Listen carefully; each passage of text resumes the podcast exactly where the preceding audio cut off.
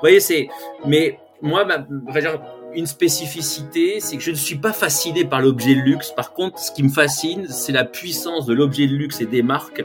Euh, cette, cette, fascination qu'ont les publics pour euh, ces objets de luxe. Et ce qui est incroyable, plus autant euh, euh, dans cette modernité, les, les, les, modes passent, les tendances passent, autant le désir sur le luxe est de plus en plus puissant. Et, et c'est le sujet de mon livre, Luxe et résilience. Le luxe, il est invincible par rapport aux crises. J'ai envie de dire aujourd'hui, il est plus puissant que jamais. Euh, on, on, voit, vous voyez, les, les, derniers chiffres sont sortis hier d'LVMH, il n'y a pas d'impact par rapport à euh, la guerre ukrainienne. Il y a, y a, c'est toujours en croissance. La petite baisse, c'est en ce moment parce que il y a du confinement en Chine